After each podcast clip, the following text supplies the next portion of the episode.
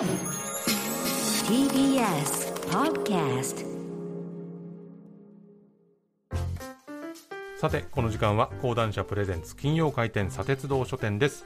講談社から刊行された書籍の中から私武田砂鉄が本を選んで内容を読み解きながらああだこうだ考えてみようという企画でございます。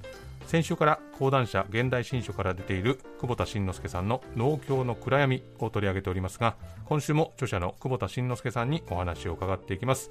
よろしくお願いします。どうぞよろしくお願いします。いやもう先週はねもう不正販売とえ自爆営業とええ。いうこの2つの言葉を聞いて驚きましたけれどまあでもなんでこの状況がそのまま継続されているのか、はい。つまり上の組織もですねえこういうことってのはいずれバレるだろうし、えーこれが暴かれたらええ。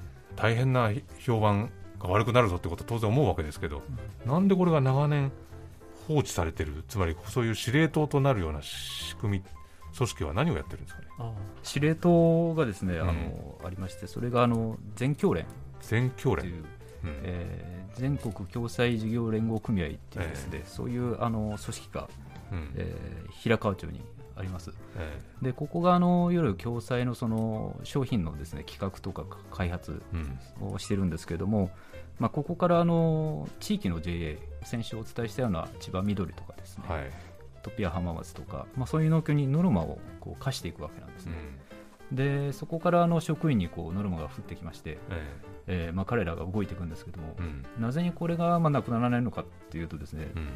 えーとまあ、農協という組織がですねその本来まあ農業で稼がなくてはいけないんですけれども、はいはい。そちらがまあほとんどの農協がですね、まあ、赤字でして、で一方でその金融事業はまあ黒字なのでですね、そこでまあ農業関連事業のですね、うん。穴埋めをしているというのが現状でして、うん。もうやらざるを得ないっていうですね、今の農協のその経営体数の問題があります。あ世の中一般的に言うとええ。農協ってねもう地方どんなところにもあってえ。もうパッと見るからにはこう農家の方たちを支えてというかその地域のハブとなってうん。いろいろな情報であるとか物流であるとかいろんなものを支えてるのかなっていうふうに思うけれども実際その帳簿的にはやっぱり農家農業の部分ではなくてその金融の部分の方が多いと。そうですね、そうなるともう金融の部分で、まあ、先週来おっしゃってるようなかなり強引なやり方でこう儲けていくしかないっていうことになってると、これはもう長年そうそうですね。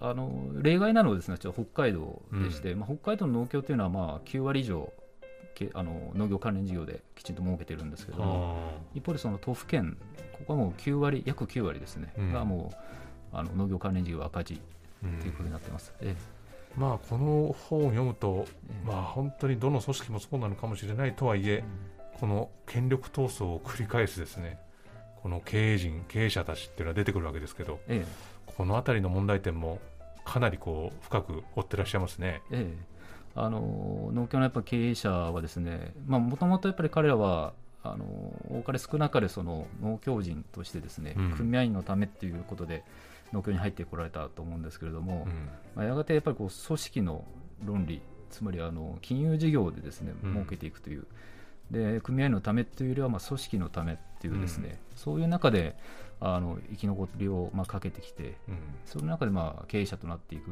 ということですので、うん。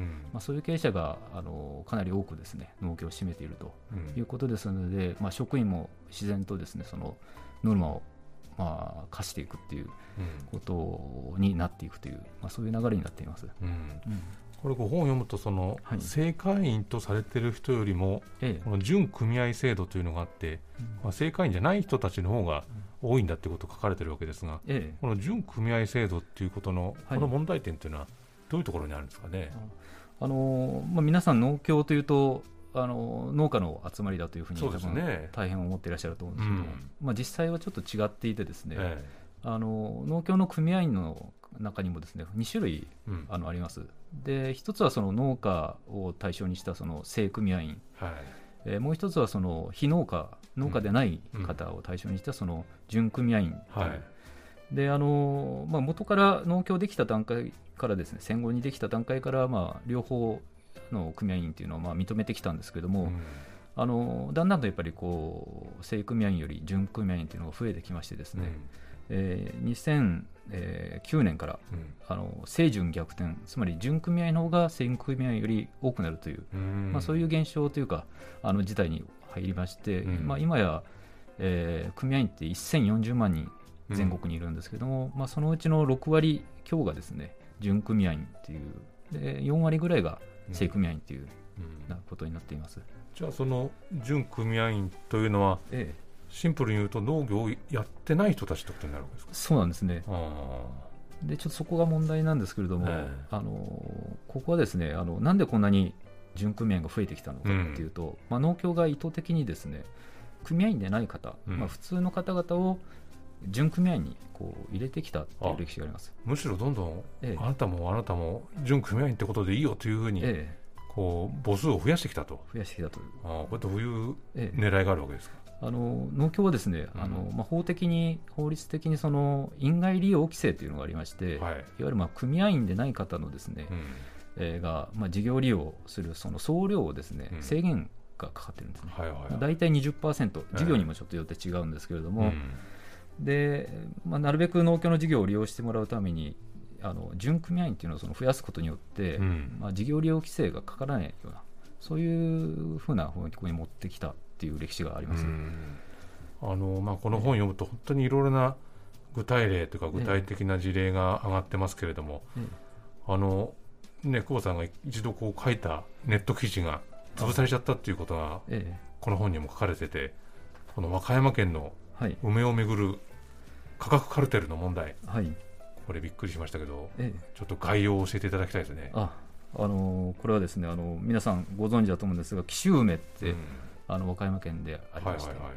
大体日本の梅の生産の6割が、まあ、和歌山で作ってるんですけれども、特にあの主産地があの2つありまして、えーそこの2つの農協でですね、えー農家からですねそのうん。作られた梅というのを農協がまあ買い取ってはい。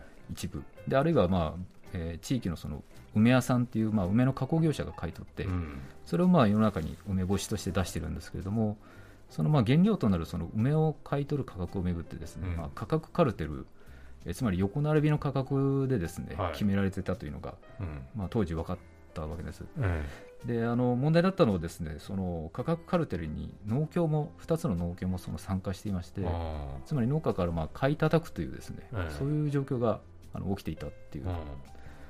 これはもう本当にザこれはまずいぞっていう案件だと思うんですけど、え。まあ、これに対して、まあ、久保さんが一度記事を書いたらば、えはい。あれと。え見られなくなっちゃった。ええ。消されちゃった。ええ。これはどんな経緯かって分かってるんですか？あこれはですねあの、うん。まあ、日本農業新聞当時勤めていた会社はですね、ええ。まあ、す先週申し上げたように、まあ、100%農協出資ですよね。そうだですのでまあ、親方に歯向かうようなうん。ものですので、まあ、即座にですね、うん。えー記事が、まあ、続報が打てなくなったというこはいはいはい。とですね。あまあ、ちょっともう一つお伝えしたいのは、まあ、ここの問題だったその農協の、えー当時組合長、ええ。いわゆる農協のトップだった方がですね、うん。まあ、やがてその県のトップになり、うん。今やその J グループのまあ総本山と言われている、まあ、J 全中という組織があるんですけれども、まあ、そこの今会長を務められていらっしゃいます。え。えまあでもそのね日本農業新聞の元記者だったわけですけど、ええ。えでこういうふうに大々的に講談社現代新書ドカーンと出してはい、これは大丈夫なわけないですよね。あただもう私もですねあの、え農業新聞を辞めたいやいやそうですけどでもそのいわゆる業界誌的にはええ。続報を出さないぞっていうええ。ぐらいの話のええ。もう続報続続報あ続々続報みたいなのがずっとええ。書かれてるわけですよね。はい。今そんな爽やかでいらっしゃいますけど穏やかじゃないんじゃないかなっていうふうに思う人もいると思うんですけどそのあたりは大丈夫ですか？今のところ。あそうですね。今のところ。今のところ。まあでも今ね先週今週といろいろとお話ししてくるとこの日本の農業っていう大きな主語で見てもねこれはまずいんじゃないかと思う人も当然出てくると思うんですけど、えこの日本の農業っていうのは大きな主語で考えたときにこれからやっぱりどういう可能性があるかとかこういうふうにしていったらいいんじゃないかっていうことはえええ。日頃取材してて感じる部分っていうのはありますか？ああのやはりあのそういうことがですねあの取材のやっぱ基本としてきましたので、あの感じるところはありましてあの日本の農業はあの非常にこう今見方によってはいい時期を迎えているなっていうふうに思います。でそれはあのまあ、今まで日本の農業に、まあ、たくさんの農家がいたわけですけれども、うん。まあ、実際その農家の方っていうのは兼業で農業ではまあ食べてない方なんですね、でそういう方々がまあ年齢的な問題からですね、まあ、やめていくとうん。言ったときに、まあ、これからそのいわゆる農業で食べていく方のところに農地が集まって、うん。まだ経営者が生まれてくる今時代に入っています、うん。でただ問題なのはそういった経営者がですねあの、まあ、頼れるところとして、まあ、農協という組織があるべきなんですけれども、まうん。あ、先週からあのお伝えしているようにその農協という組織が今金融事業をまあ中心にしていて、農業関連事業にあのしてはないというかうん。中心にしていないと、そこであの結局頼れない農協というところであのじゃあ一体どこに頼ればいいのかという問、題がやっぱりあるわけですね。うん。でそれはどこに頼ればいいかっていうどこは発生したりしてるわけですか、あのこれがですねいろいろまあ会社というか、ええ。あの勢力が出てるんですけども、うん。やはり農協っていうのはまあ既存の勢力として非常にやっぱ大きなうん。ものがあってですね、そこはやっぱり超えられないというかうん。農協ってやっぱりどうして一緒に連携していったらいいのかっていうやっぱ視点が大事だと思うので、うん。そういう意味で言うと農協のまあ姿勢が今後問われてくるなというふうにうん。思います。なるほど。ええ。お時間になってしまいました、えーこの辺りでお開きでございます。このコーナーはポッドキャストでも配信しております。そちらもチェックしてみてください。久保田慎之介さん2週にわたってありがとうございました。こちらこそありがとうございました。以上金曜開店砂鉄道書店でした